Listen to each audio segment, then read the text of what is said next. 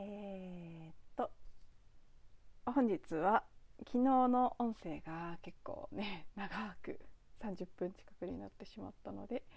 できるだけ軽めにいきたいなと思ってますがいつもそんなこと言いながら結局20分ぐらいを過ぎてしまうんですけれども今日はそんなにねこのテーマ話したいってこう深く語るようなことは出てきていないのでなんとなくの気分でちょっと9月も終わりに差し掛かっ差し掛かってるっていうかもう終わりですね 明日で最終日ということなので10月の動向予想みたいなことをさらりとして終えたいと思います。ちなみにとあの数日前にいつも録音の時に使っていたマイクが壊れてしまってそれがどうしてもやっぱりね復活してくれないんです。なのでこの何日間かずっとあの iPhone の通話用に使ってるマイク付きのイヤホンで撮ってるんですけどやっぱり通話に使うものってマイクがついてるものであっても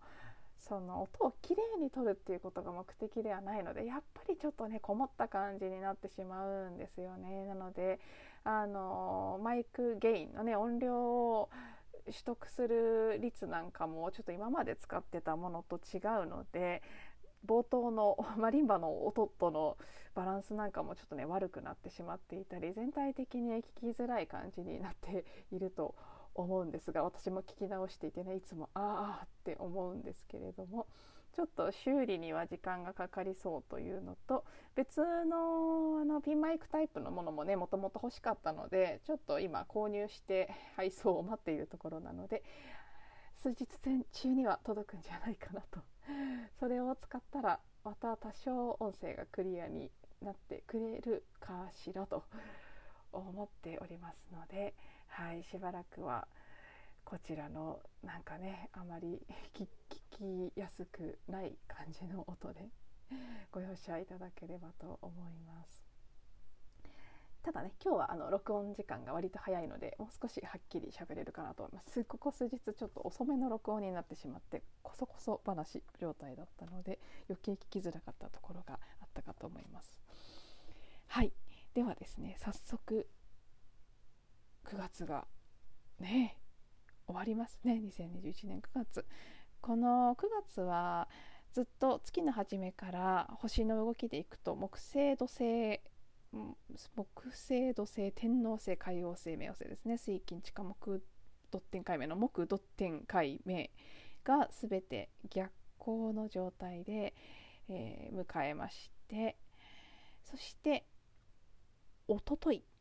27日の月曜日からそこに彗星も逆行に加わりましたと。ということであの以前のエピソードの中でもお話ししましたけれどもここから、まあ、秋分以降冬至に向けて本当にいよいよ2021年が完了へ向かっていくそしてこの2021年というのは昨年の12月22日グレートコンジャンクションを境に240年ぐらい続いた地の時代から風の時代に切り替わった。そしてその風の時代として迎える最初の年。さらに、まあ、風のサインの一つである水亀座というサインにえーと、木星ですね。大体1年に一度木星はサインを切り替わるので木星がいる場所っていうのは結構その年のテーマとして注目しやすいんですけどそれが木星も水亀座で迎えたということですごくその風の時代のスタートという色合いが特にね濃いこの2021年そして東京オリンピックがあったりとかコロナ禍のことがあったりとかでいろいろとやっぱり社会がガラリと変わっていく古いものが古いということがはっきりと表に見えてきてそして新しいものへと進んでいこうとするんだけれどもまだかなり新旧入り乱れた中で何がもう終えていくもので何が新しく選択していきたい世界なのかっていうことを一人一人がね結構こう突きつけられて見つめなくてはいけないような時間だったんじゃないかなと思うんですね。そのためにも、うん、こういった逆行の期間っていうのはやり残しを整理していったりもうね手放したいんだけれども手放せずに持ってきてしまったものを掃除したりするのにすごくいい期間なのでこういう年末より少し手前のタイミングでこの逆行期間が用意されているということ。も一つね何かやっぱり大きな宇宙の意図的なものがあるんだろうなというふうに感じますしこの彗星ですね一昨日から逆行に加わった彗星に関して言うと私最近知ったんですけど今年彗星3回逆行の時期があったんですけど全て風のサインで逆行が起きているんだそうですね。前回6月は双子座で逆行、えー、その前が12月だったんだと思うんですけどそれその時期は水亀座で逆行。そしてはい。ただいま天秤座で水星さん逆行中ということでこれもすごく象徴的ですね。風のサインで3回とも逆行している。うん。ね。風の時代の最初の年に 何か風の時代に向かっていくその準備をするために逆行するってことは当然前に進んで後ろに戻りますからそこのサインに滞在する時間も長くなるんですよね。なのでなんかこうね風の時代ウォーミングアップみたいな感じで いきなり新しい方にぐわっていくとやっぱり人間がそれぞれね適応していくのには負担がかかりますからあえて足踏みするような期間を作りながら古いものと新しいものをなじませていくような形で新しい時代に向けて準備をさせてくれているんだなぁと改めて感じてね私自身すごく興味深くこの星の動きというのを見ていました。そして今逆行中の天体たち10月に順次巡行に切り替わっていきます。一番早く巡行に戻るのが一番外側です。冥王星ですね。遠いけれどもパワフルなこの惑星がえーと、3456日ですね。10月の6日に巡行に切り替わりそれを追いかけるようにすぐあと11日から土星が巡行に切り替わりそして木星が18日から巡行に切り替わるということで10月前半はまだ今みたいにうだうだする感じが続くんだと思うんですが後半一気にシートベルトを締めろよっていう感じになるんじゃないかなとそして、えーとそうですね、逆行を始めたばかりの水星も木星と同じ日です。18日に巡行に切り替わります。なのでね、この18日ぐらいから、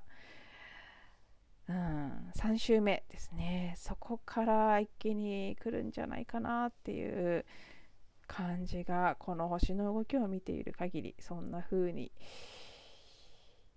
予想したいなという感じが しますね何の予想なんだかちょっとよく分かりませんけれども。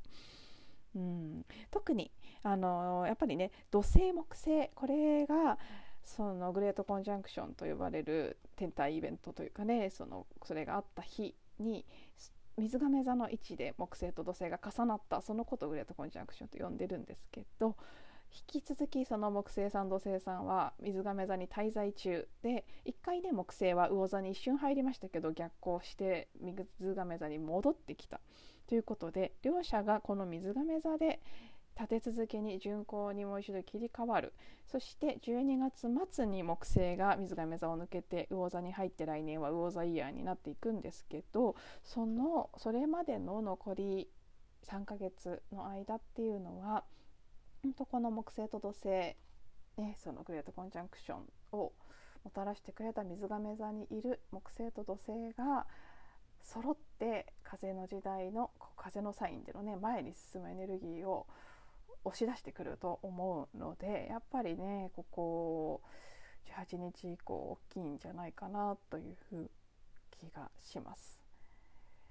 木星土星が逆行を始めたのは6月。土星は5月からですね。5月の下旬から。木星は6月の20日から逆行していましたから結構長い間6789と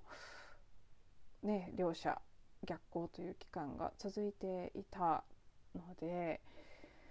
うん、何かこう進みたいけれども進めないという感覚は社会全体も個人にもあったと思うんですがそれが勢いよく解き放たれるというのが10月の後半ではないかなというふうに感じます。えー、特に私私も本当にねその流れにかなり乗ってるタイプだと思う自覚があるので私は個人のリーディングでも最近見た動画で10月は前半はまだあの自分をね過度に甘やかすようなこういわゆるサボタージュで 先延ばししてうだうだするんだけれども後半一気にシフトしていくでしょうというようなリーディング結果も出ていてまあそうだろうなと思っています。そしてね年末2022年えっと、まあ、どんな風に社会も個人としての自分も周りの人たちも、ね、お聞きいただいている皆さんも変化していくのか、うん、楽しみですね。かなり大きく時代が動くようなタイミング。私たち一人一人はその時を選んで生まれてきてますからこの大きなそのね240年ぐらい続いた地の時代が風の時代に切り替わるというタイミングとあともう一つもう少し長いスパンでの魚座時代から水亀座時代と呼ばれるもっとね2000年とかのサイクルの切り替わりも今この時に起きていてさらに言うとねもっと長い1万3,000年とかのサイクルの切り替わりも起きているんですね。あの分離から統合へというね大きな宇宙のサイクルその切り替わりも同時に迎えていていろんな意味ですごく大きな転換点にね赤ちゃんでもなく老人でもなくそこそこ物心をついたあるいは結構物心のついたいい具合の大人でこの時を見ているっていうのは確率的に言うとすごいことなんですよね。まして私はいつもそんなイメージをするんですけどもうねそのこの時代に生まれてきたい魂たちはたくさんいたけれどもなんかこう抽選を勝ち抜いてなのかね「はいはいはいはい」って積極的に手を挙げてなのかどんな形かは分かりませんけれども、まあ、ある意味での選ばれし者的な感じで、ね、すごい倍率をかいくってこの時に地上に生まれてきているんだと思うのでもうねジェットコースターのような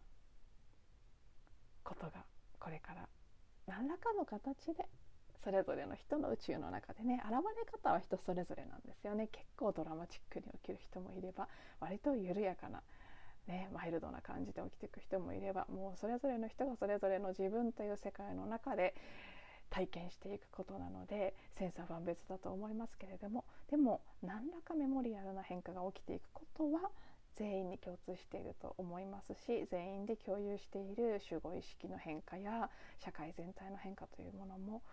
ありますしまあねいろいろ